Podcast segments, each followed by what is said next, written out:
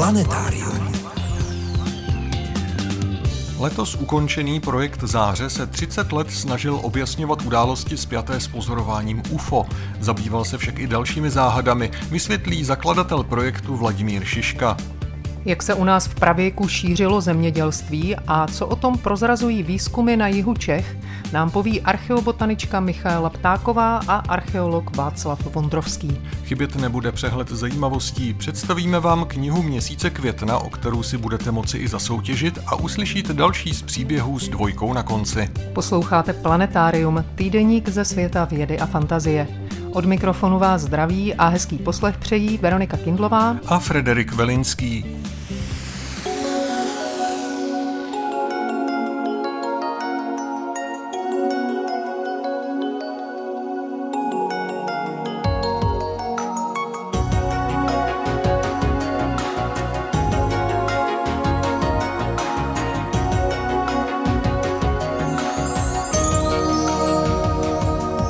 Přehledem novinek a zajímavostí ze servisu České tiskové kanceláře. Neobvyklé setkání prožili poslední dubnový den obyvatelé pobřežní obce Madlen Santer při ústí řeky svatého Vavřince na jihu Kanady. Až k jejich domům se zatoulal velký lední medvěd. Tyto šelmy mají přitom jižní hranici svého rozšíření mnohem severněji a podobné potulky jsou pro ně neobvyklé. Souvisí nejspíš se změnou klimatu a silnějším táním ledových ker přirozeného životního prostředí ledních medvědů. Jedním z nejohroženějších rybích druhů českých vod je karas obecný. Olomoučtí přírodovědci proto nedávno spustili projekt Zachraň karase, který by měl posílit skomírající populace těchto ryb v přírodě. Karas obecný patřil kdysi díky své schopnosti přežít v kdejakém rybníčku i zabahněné tůni k velmi rozšířeným druhům. Z většiny lokalit ho však v posledních desetiletích vytlačil invazní a podobně odolný karas stříbřitý. Ruské lodě v černomorském Sevastopolu hlídají zřejmě před podmořskými útoky dva trénovaní vojenští delfíni. Vyplývá to z analýzy satelitních snímků. Delfíny, jejichž echolokační dovednosti jsou pověstné a také mrože, cvičí i americká armáda. Rusové pak nejspíš jako vyzvědače používají i další kytovce, bialuhy. Jednu z nich se speciálním postrojem a úchytem na kameru viděli před třemi lety u severního pobřeží Norska. Desítky let si počkali na své odborné zhodnocení fosílie tří ichtyosaurů, staré více než 200 milionů let, které geologické procesy vynesly až do vrcholových partí švýcarských Alp. Ichtyosauři byli vodní plazy, podobní dnešním delfínům, kteří ve zmíněném období dorůstali zřejmě až ke 20 metrům. Nejcennějším pozůstatkem alpského nálezu je dosud největší známý ichtyosauří zub, který má u svého kořene průměr 60 mm. Na Mezinárodní vesmírné stanici ISS působí v současnosti mnohonárodnostní posádka složená z Italky, Němce, amerických a ruských kosmonautů. Nemusí to tak být dlouho. Šéf ruské kosmické agentury Roskosmos Dmitrij Rogozin nedávno oznámil, že se Rusko z Mezinárodní vesmírné stanice zcela stáhne. Rozhodnutí prý už bylo přijato a partneři budou o ukončení práce ruských posádek na ISS informováni s ročním předstihem. Konečný termín tak zůstává tajemstvím. A u tajemství zůstaneme i v další části našeho pořadu, která bude věnována končícímu projektu Záře.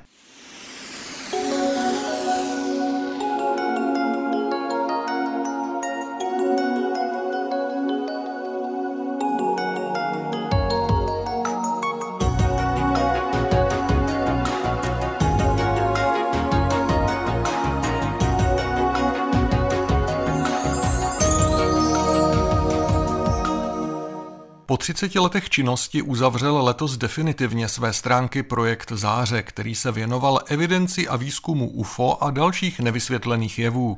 Právě o UFO, čili neidentifikovaných létajících objektech, byla řeč minulý týden. Řekli jsme si, co se pod tímto jevem skrývá, nebo by se skrývat mohlo, a představili jsme jeden z nejzáhadnějších českých případů. Dnes se budeme věnovat dalším záhadám, které se badatelé projektu Záře snažili rozlousknout a povíme si také, proč byl projekt ukončen. Planetáriem vás stále provázejí Frederik Velinský a Veronika Kindlová.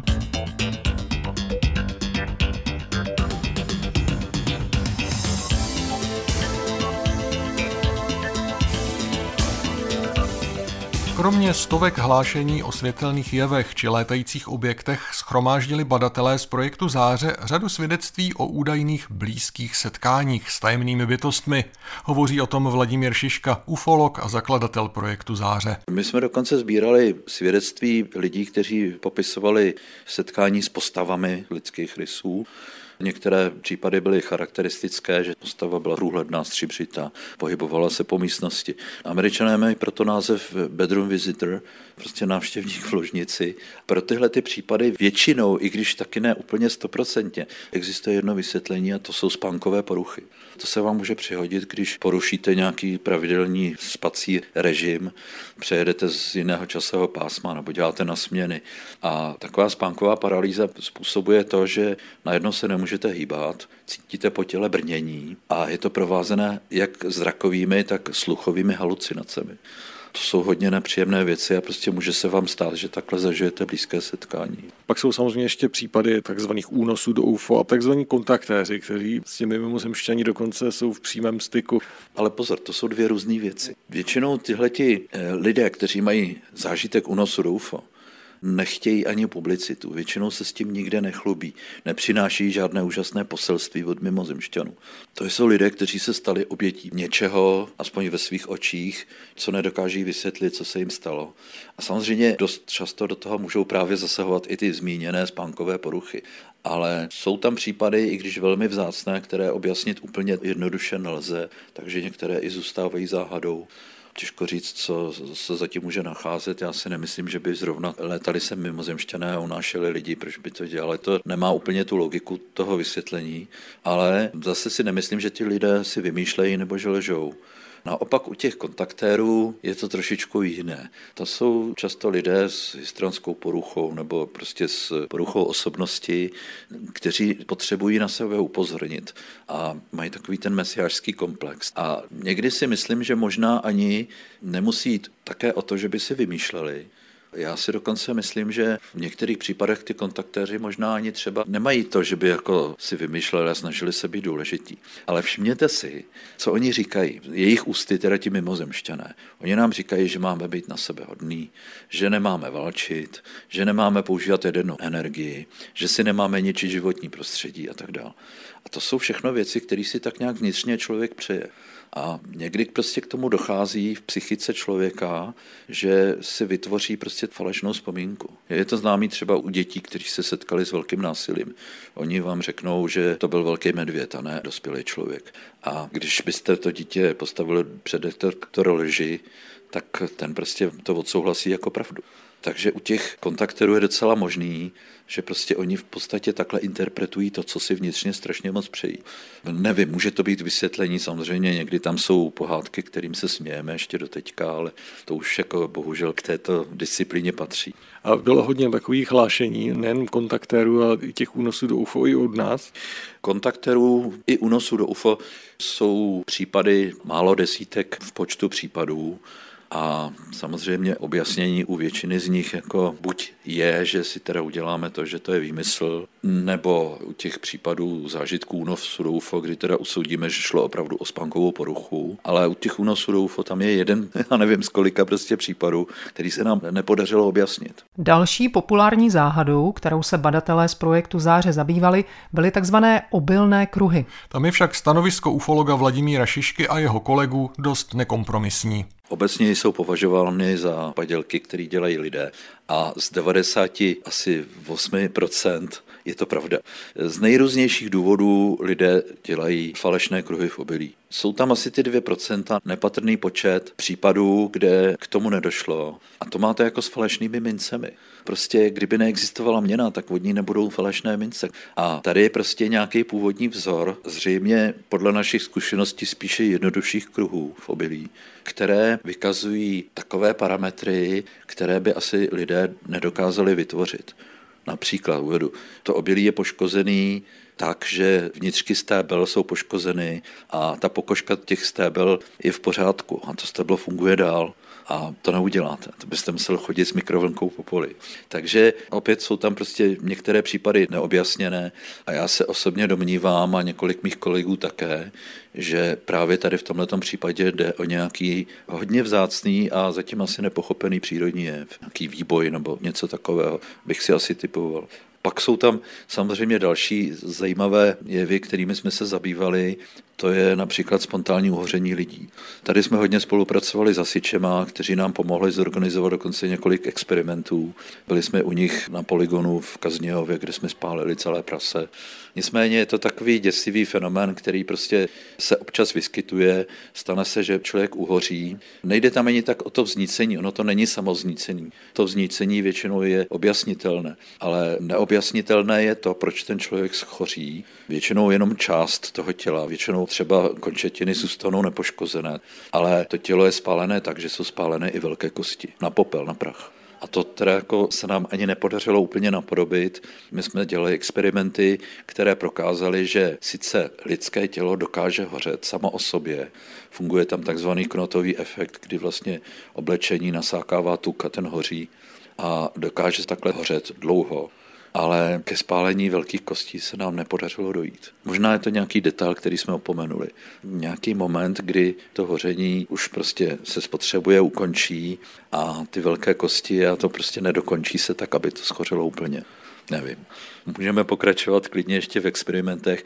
Asiči nám v tomhle tom hodně pomohli a vyšli vstříc, protože vlastně oni sami se s těmi případy setkávali a taky to potřebovali objasnit. No, víme sice princip, ale nevíme úplně jako ten konec, jak k tomu vlastně dochází. Možná tam je nějaký detail, že ten člověk třeba zůstane mu pod sebou ruka a bude tam nějaký průduch vzduchu, který to pohání. Je tam víc kyslíku, tím dochází lépe k tomu okysličování. Nevím. To jsou věci, které ještě si žádají objasnění.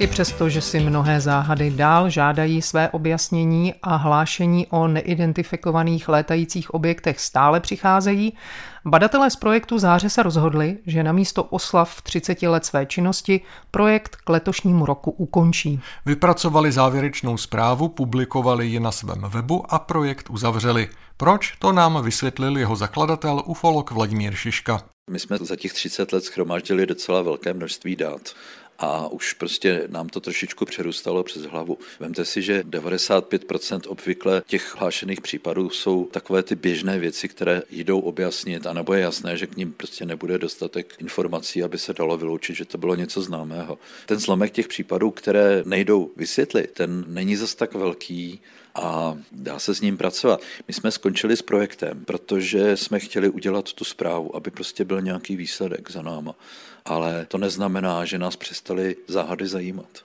Pořád jsme záhadologové, pořád jsme lidi, kteří se rádi zabývají eh, záhadami a samozřejmě mě, když teďko zaujme nějaký zajímavý případ, taky za ním půjdu a budu se ho pokoušet objasnit, i když třeba ne v rámci projektu Záře. A dokonce vím, že i ti konzultanté z řad vědců a odborníků mě také nepošlou někam, když se na ně obrátím a budu po nich chtít, jestli by mi k tomu nedali nějaké vyjádření. Říkal jste, že stránky fungují dál. Bude se tam objevovat něco nového a bude fungovat ten dotazník, který tam je? Eh, dotazník tam eh, sice je, ale už není napojený na databázi, protože to bylo spojené s projektem Záře. Ale když někdo prostě něco spatří a bude to považovat za opravdu hodně zajímavé, tak budeme rádi, když ten dotazník třeba vyplní a pošle ho jako v příloze mailu. Prostě jsou tam ty otázky, které potřebujeme vědět k tomu, aby jsme se tím mohli nějakým způsobem zabývat. Jsou tam samozřejmě kontakty na těch webových stránkách, už tam nebude tolik eh, nového, protože ty stránky už budou pasivní v budoucnosti. Ono je to vlastně takové zvláštní. Když jsme se zabývali nejenom UFO, ale těmi dalšími záhadami, já jsem si uvědomil, že nám dělá radost, když se nám podaří ten případ objasnit. Ono je to takový hezký, když třeba měsíc bádáte potom a jdete potom jako, jako opravdu detektivové po tom případu. A nakonec se vám podaří heuréka, teď je to jasný, teď je to takhle, tohle. Uvedu příklad. Lipenské UFO, neznámý objekt natočený na video, prostě vypadala kometa, taková oranžová, vypadalo to jako hořící letadlo, taky si lidé mysleli, že to je hořící letadlo. Pomaloučku zapadající za obzor natočené na videu. My jsme zjišťovali, co a jak to je a až teprve po měsíci pátrání se nám podařilo zjistit, že to skutečně bylo letadlo, ale ne hořící, ale to letadlo bylo 80 km od těch svědků daleko, takže nebylo jako přímo před nima. A v podstatě to byl kondenzační pruh za tím letadlem, který byl ze spoda osvícený sluncem.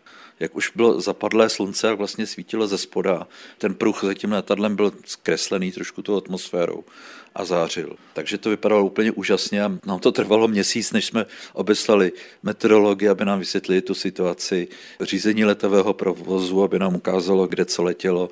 Jo, nakonec se zjistilo, že to byl malý obchodní leton Learjet, který letěl z Rakouska do Polska přes naše území a prostě takovýmhle způsobem byl vidět ten chvost. A meteorologové nám řekli, v jakých podmínkách se tvoří ten kondenzační pruh, protože to závisí na teplotě, vlhkosti a tlaku tak nám řekli vlastně, kdy se začínal tvořit a on byl akorát na té hranici, takže byl takový krátký. No vypadalo to hodně zajímavě. A to jsme měli radost, když se nám to podařilo objasnit. No a pak jsou ty případy, které se nám nepodaří objasnit. A z těch sice nemáme až takovou radost, jako protože kolikrát se zatím snažíme opravdu najít to vysvětlení, ale zase po nich zůstává takový ten nádech toho tajemna, co by to tak mohlo být. Loučíme se s Vladimírem Šiškou, záhadami i projektem Záře, který byl unikátní i ve světovém měřítku, především svou systematičností. A také tím, že jako ufologický a záhadologický projekt dokázal koexistovat se skutečnou vědou, aniž by jí to urazilo. A tak by to mělo být.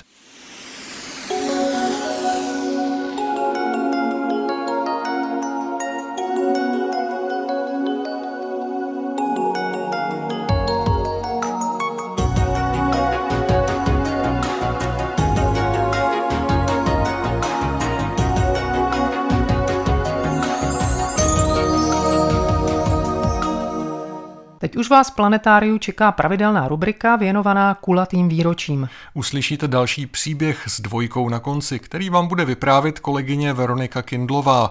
Pozve vás do světa cených papírů. Tentokrát jsem z květnových výročí, která mají na konci letopočtu dvojku, vybrala založení největší a nejvlivnější burzy cených papírů na světě, burzy na New Yorkském Wall Streetu. Historie symbolu globálního hospodářství se začala psát 17. května 1792. Tehdy se sešlo 24 newyorských makléřů, aby podepsali smlouvu, že napříště budou cené papíry směňovat přednostně mezi sebou a že jejich provize z prodeje bude čtvrt procenta. Dohodě dali název Buttonwoodská, tedy Platanová, a to podle Platanů v ulici Wall Street, pod kterým se obchodníci do té doby scházeli. Důvodem pro sepsání dohody byla panika v obchodě s cenými papíry, kterou způsobil jistý spekulant, když si půjčoval a obchodoval, ačkoliv neměl krytí. Finanční obchod v New Yorku tehdy neměl žádná pravidla a nikdo neposkytoval záruky. Signatáři dohody se proto snažili dát obchodování nějaký řád. Zpočátku své směny prováděli kde se dalo. Od roku 1793 uzavírali obchody v kavárně Tontine na své oblíbené ulici Wall Street. Zpočátku se obchodovalo jen s pěti druhy akcí. Záhy se ale počet firem, jejichž cené papíry Buttonwoočtí obchodovali, zvyšoval. Už za rok se burza v kavárně Tontine otevírala dvakrát denně, ráno a odpoledne. V roce 1817 vyslali newyorští makléři delegaci do Filadelfie, kde fungovala první americká burza otevřená už v roce 1790, aby zjistili, jak to tam chodí. Na základě zjištěného založili skutečnou organizaci se závaznými burzovními pravidly i s oficiálním názvem New York Stock and Exchange Board, New Yorkská akciová a burzovní rada. Od roku 1863 jen New York Stock Exchange, tedy New Yorkská burza se sídlem na Wall Street. Tehdejší obchod a trhy provázely krize a paniky a také zlaté časy a konjunktura, stejně jako dneska. Pro časy dobrých obchodů se vžil název bíčí období a proto, kdy akcie klesají, medvědí období. Bíčí nebo medvědí, New Yorkská burza v průběhu času rostla a stala se zásadním hráčem nejen v Americe, ale i ve světě. Pomohl jí k tomu například vynález telegrafu, díky kterému mohli od roku 1844 makléři poprvé obchodovat i mimo New York. Položení transatlantického telegrafního kabelu v roce 1866 zase umožnilo rychlou komunikaci mezi New Yorkskou a londýnskou burzou. Spolu s rostoucím obchodem měla burza i větší prostorové nároky. Postupně přikupovala další a další pozemky a domy na Wall Street, na jejichž místě v roce 1903 vyrostla ta známá ikonická budova se sloupovým průčelím. Dnes je prohlášena za památku. Sama burza je považována za důležitou součást americké historie. Její příběh je v obecném povědomí. Lidé se fotí z platany na Wall Street, finanční sloupek vlivného týdeníku The Economist má název Buttonwood. Symbolem je i zvonek, který zahajuje a ukončuje burzovní obchody. Od roku 1995 je zvykem, že ho rozeznívají slavné osobnosti. Například, když se burza otevřela poprvé po pádu newyorských dvojčat, zvonili newyorští hasiči. Zvonila na něj i Liza Minnelli, skupina Kiss, Nelson Mandela, ale také třeba Mickey Mouse, Růžový panter nebo dokonce Darth Vader.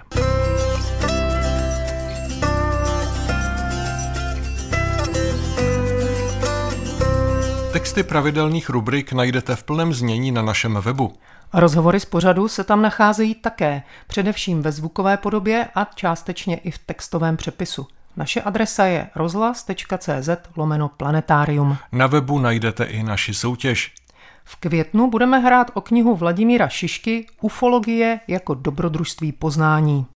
Jak už víte, letos na jaře definitivně skončil projekt Záře, který se od roku 1992 systematicky věnoval evidenci a výzkumu UFO a dalších nevysvětlených jevů.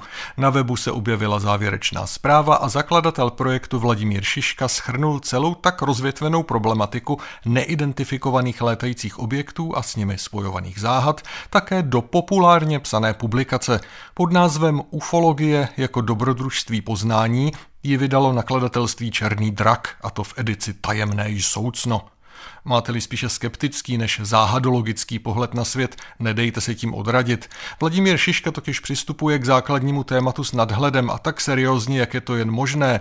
Netvrdí, že je ufologie vědeckým oborem, je to spíše zájmová činnost, kterou se lze podle něj bez obav zabývat a přitom neporušovat základní principy vědy. Malinko se tomu pravda vymyká kapitola o historii pozorování a zkoumání UFO, která obsahuje přece jen trochu nekritický výčet událostí, zásadních i poněkud obskurních. Dál už je to zajímavější. Nejen, že se čtenáři dostane rady, jak správně vyhodnocovat svědectví o UFO, ale následuje encyklopedický přehled 64 možných vysvětlení UFO, vždy s vypsáním charakteristických znaků, obrázky, často i s objasněnými svědectvími pozorovatelů, jak je obsahuje letitá velká databáze projektu Záře. Některé případy z území České republiky se bohužel přes veškerou snahu a nemálo dostupných informací vysvětlit nepodařilo. V knize Vladimíra Šišky najdete podrobný popis tří nejzáhadnějších incidentů k vlastní úvaze.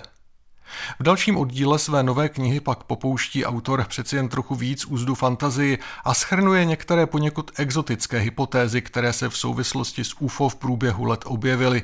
Týkají se třeba dosud neznámých přírodních jevů, utajovaných zbraní, návštěvníků z jiných světů a podobně.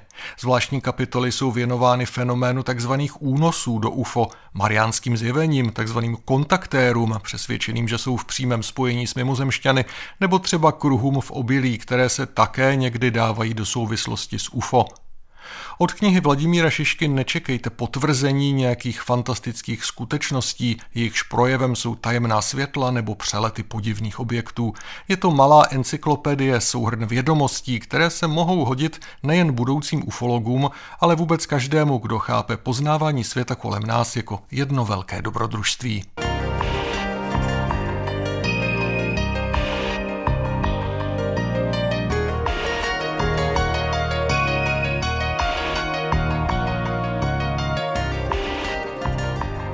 Knihu Ufologie jako dobrodružství poznání můžete získat, pokud správně zodpovíte následující soutěžní otázku.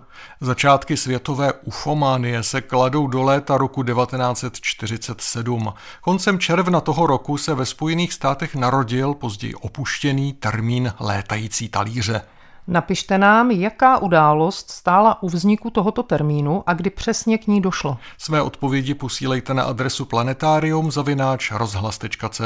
Máte na to čas do neděle 22. května. Hodně štěstí. A my už se za chvilku vydáme do pravěku.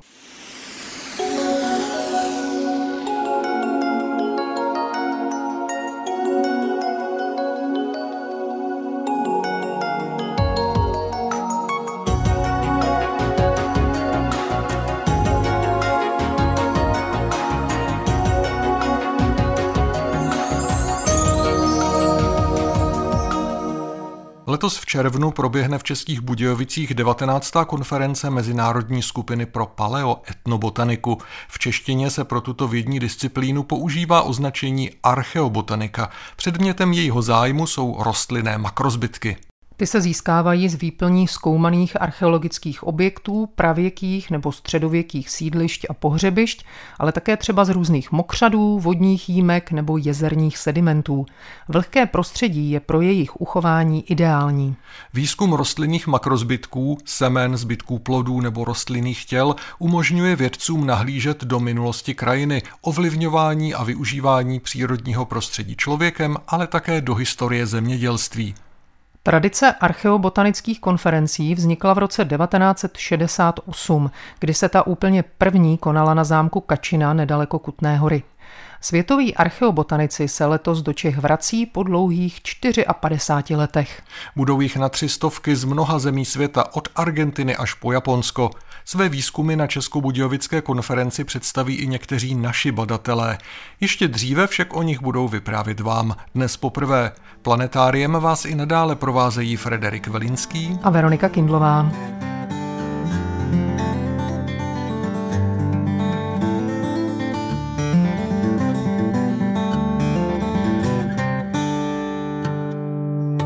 Jak se Evropou šířilo zemědělství? Jak se na proces této takzvané neolitizace dívají dnešní vědci? Kdy si mezi nimi panoval určitý spor. Jedni prosazovali, že se Evropou šířila především neolitická myšlenka, tedy jakési předávání nových zemědělských znalostí mezi do té doby loveckými a sběračskými komunitami mezolitu. Jiní říkali, že zemědělství přinesli noví osídlenci, přistěhovalci z jeho východu. K čemu se věda přiklání dnes? O tom hovoří archeobotanička Michaela Ptáková z laboratoře archeobotaniky a paleoekologie Přírodovědecké fakulty Jihočeské univerzity v Českých Budějovicích. Ten názor se vlastně neustále vyvíjí a mění, přičemž v současnosti se studie přiklánějí k takovému scénáři, který je někde mezi. Mluví se o takzvané kolonizaci žabým skokem, kdy by měly drobné skupiny kolonistů putovat a posléze předávat eh, jak zkušenosti, tak eh, komodity a znalosti podél takzvané mezoliticko-neolitické hranice, tedy kontaktem s lovecko-sběračskými populacemi, ale i tento model se dále vyvíjí s vývojem archeogenetických studií, kdy se mluví o velké převaze předovýchodních haploskupin mezi prvními zemědělci a ukazuje se, že tam vlastně vznikají velké regionální rozdíly a ten obraz se zpřesňuje s dalšími a dalšími studiemi. Možná, že problém byl trošku v tom, že ty skupiny lovecké a ty komunity zemědělské obsazovaly odlišné typy prostředí, podle toho, jestli se hodili spíš pro lov nebo pro to pěstování plodin. Pokud to tak bylo, měly vůbec některé ty komunity šanci se setkat nebo ovlivnit nebo dokonce smísit? My zde máme takové pouze střípky informací a klíčové proto jsou specifické regiony, kde máme vysokou jak geografickou, tak ekologickou variabilitu a předpokládáme, že zde ty komunity mohly žít ve své blízkosti a nemuseli si konkurovat nebo případně mohli spolupracovat. V České republice jsou takové typicky severočeské pískovcové oblasti, které splňují podmínku výborného dochování jak archeologického, tak environmentálního záznamu a kde probíhá dlouhá léta právě environmentálně archeologický výzkum a tuto koexistenci máme už řekněme doloženou. Druhý takový region, který tyto podmínky splňuje, jsou právě Jižní Čechy, které mají ale velkou nevýhodu v tom, že zde byl dlouho kladen důraz na mezolitické osídlení, kdežto neolit zde dlouho vůbec nebyl známý a na jeho výzkum se soustředíme právě v posledních letech a bude probíhat eh, v blízké budoucnosti. A i zde můžeme pozorovat přežívání lovecko-sběrackých populací především na Třeboňsku, v severní části Třeboňské pánve. Zde můžeme změnit asi nejznámější lokalitu Schwarzenberg a nově bylo nalezeno několik sídlišť vlastně pouze v několika kilometrové vzdálenosti a podle radiokarbonových dat můžeme předpokládat koexistenci v tomhletom prostoru. Určitě také můžeme předpokládat, že neolitičtí zemědělci nežili jen z výnosu svých polí a pastvy, ale občas si i něco ulovili. A mohlo to být i naopak? Mohli mít jejich současníci, mezolitičtí lovci a sběrači, tendenci tu a tam, co si záměrně pěstovat? Záměrně pěstování je asi příliš odvážné tvrzení vzhledem k datům, která máme, ale mluví se například se záměrným managementem lísky, k tomu máme už i spolehlivá data z prostoru Evropy, takže nějaký management rostlin zcela jistě ano. Co se týče lovectví, sběračství mezi zemědělci, tam samozřejmě počítáme, že probíhal taky. Bohužel jeho český region je v tomhle limitován tím, že se nám nedochovává osteologický materiál, takže lov se nám dokládá stěží, ale nějaké náznaky sbíraných plodin máme i nyní z těch nově objevených sídlišť. Máme například nálezy lísky nebo maliny z uhelnatile, ale ty analýzy jsou teprve v průběhu, takže předpokládám, že se nám tenhle obraz ještě zpřesní. Archeobotanička Michaela Ptáková se už zmínila o lokalitě Schwarzenberg na Třeboňsku. Kdysi se tam nacházelo jezero, které se postupně zaneslo, už v pravěku zmizelo a zbyly z něj pouze vrstvy usazenin. Ideální prostředí třeba pro uchování rostlinných makrozbytků a dalších zajímavých stop minulosti když už s tím osteologickým materiálem, tedy kostmi, je v Jižních Čechách takový problém. Slovo má Václav Vondrovský z Archeologického ústavu Akademie věd České republiky v Praze. Ještě doplním k té lokalitě Schwarzenberg. O co se tam vlastně jedná? Tam v té pobřežní oblasti toho v té době už částečně zanikajícího jezera vidíme vliv člověka v tom, že docházelo k periodickému vypalování té pobřežní vegetace. To zřejmě jako sloužilo těm místním lovcům, sběračům k tomu, aby mohli lépe kontrolovat tu vodní plochu, lépe se jim vlastně lovilo a tak podobně. My, když jsme ten záznam porovnávali s tím, že v blízkosti máme neolitické lokality, převážně zemědělců, tak jsme si samozřejmě kladli otázku, nemůže to být tím, že prostě ti zemědělci tam chodili doplňovat si ty svoje zdroje pomocí lovu. Zdá se, že ne, že ten záznam je tam tak jako dlouhodobý, tak poměrně intenzivní a od toho mezolitu až po to období neolitu vlastně víceméně stálý, že skutečně to ukazuje na to, že tam žila nějaká komunita, která dlouhodobě se zabývala lovem a sběrem a o kus dál teprve přišli ti zemědělci, kteří měli poměrně odlišný způsob života.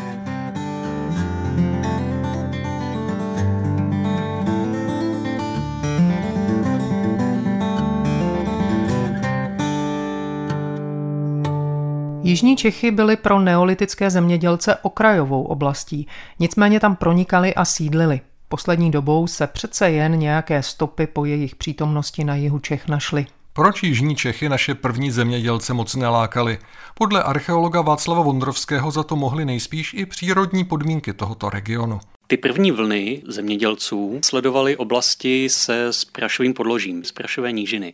Typicky to jsou povodí velkých řek, jako Morava, Dunaj, Labe. To samozřejmě v Jižních Čechách úplně nemáme. Tady jsou samozřejmě zachované nějaké oblasti z prašových návějí, nicméně v porovnání s těmi velkými nížinami jsou to přece jenom oblasti menší. Takže tím prvním faktorem asi určitě bude přírodní prostředí. Nelze si to samozřejmě představovat tak, že neolitický zemědělec eh, chodil s nějakým pedologickým vrtákem a zkoumal podloží.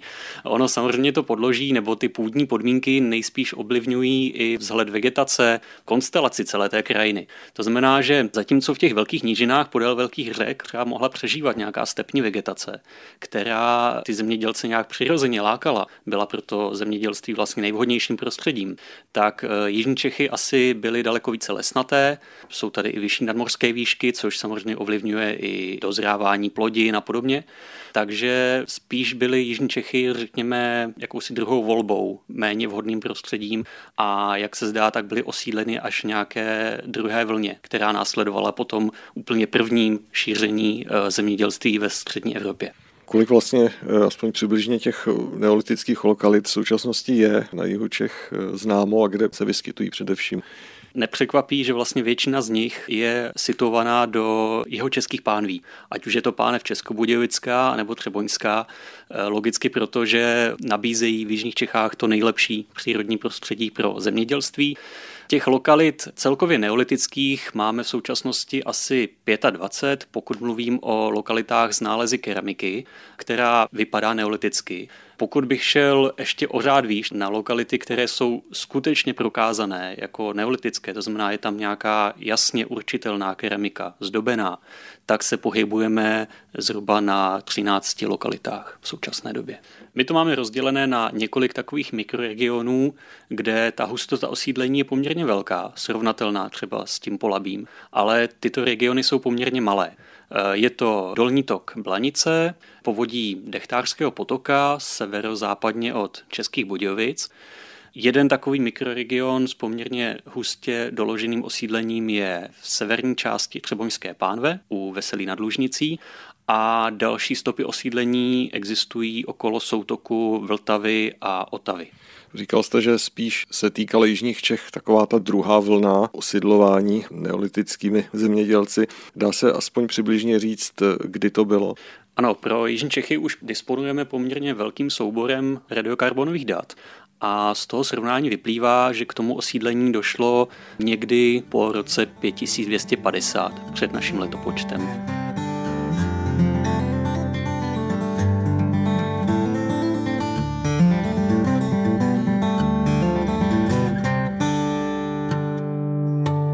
Dá se z nálezů poznat, jak byli osadníci na jihu Čech úspěšní? O tom se dá leco vyčíst právě z archeobotanických záznamů, říká archeobotanička Michaela Ptáková, na kterou pak znovu naváže archeolog Václav Vondrovský. Obrovská uniformita sortimentu pěstovaných plodin. To je taková typická záležitost pro starší neolit, pro tento kulturní komplex ve střední Evropě. Všechny sídliště disponují stejným sortimentem, což je pšenice jednozrnka, pšenice pšenice dvouzrnka, hrách, čočka, ojediněle len. Takovou zajímavostí je e, výskyt ječmene ve starším neolitu, který se objevuje velmi výjimečně a jeho nálezy bývají e, diskutovány jako velice sporné. Jedná se o nedatované obilky často na polikulturních nalezištích a taková situace vlastně v celé střední Evropě. A v tomhle Jižní Čechy se zdají být e, mírně výjimečné. To spektrum je i zde stejné ale máme nově soubor obilek ječmene, které se podařilo radiokarbonově datovat skutečně do staršího neolitu.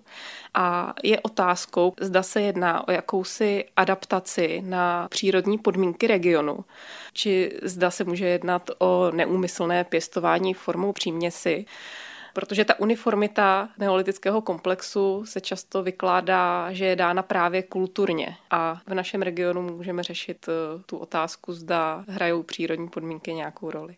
Když se zmíníme znovu o těch mezolitických lovcích a o kontaktech s těmi zemědělci, jsou tady v Jižních Čechách nějaké důkazy o těch vzájemných kontaktech a případně jak ty důkazy vypadají? Těch důkazů zatím není mnoho. My víme, že, jak už jsem mluvil třeba o tom příkladu lokality Schwarzenberg, že ty komunity vlastně sídlily poměrně blízko u sebe a z radiokarbonových dat se zdá, že byly současné. Čili máme tady nějaké protnutí lidí v prostoru a čase. Jestli spolu komunikovali, vyměňovali nějaké předměty, suroviny nebo dokonce třeba partnery, že jo, tak jak to známe z etnografie, to je velká otázka.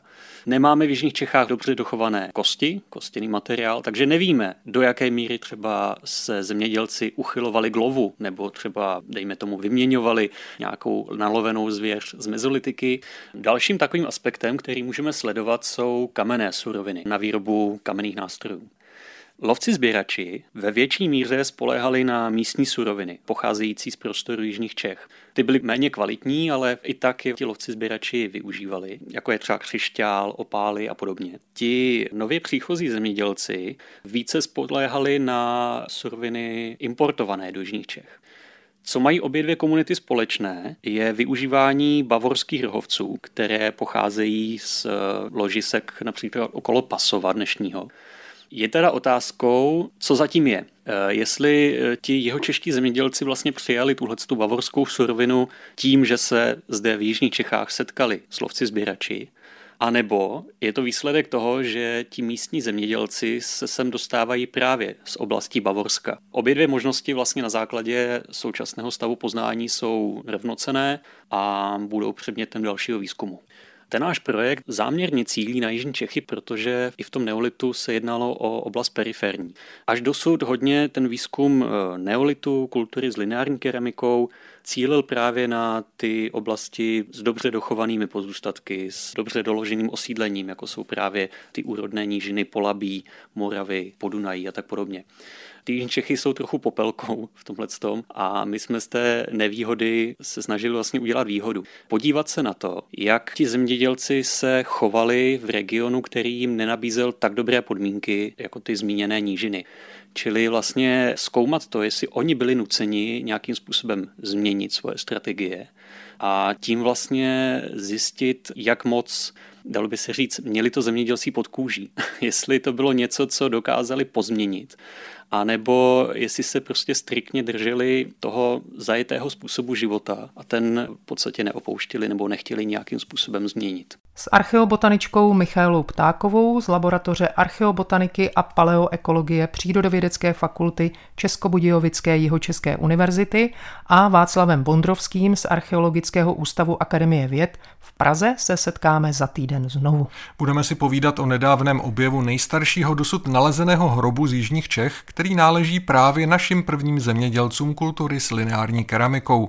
Tento hrob, vykopaný v protivíně na Písecku, je zároveň teprve druhým žárovým hrobem lidí této kultury, který se kdy našel v celých Čechách. Co všechno obsahoval a co by mohl přinést jeho další výzkum, to uslyšíte příště. Pro dnešek je to všechno. Uslyšíme se zase za týden. Pokud by se vám povědě stýskalo, můžete se s námi setkat i naživo ve čtvrtek 12. května v muzejní kavárně Muzea města Ústí nad Labem, kde začne v 17 hodin další přátelské setkání s vědou z cyklu Café Nobel. Cyklus přednášek připravuje Ústecká univerzita Jana Evangelisty Purkyně ve spolupráci s naším magazínem.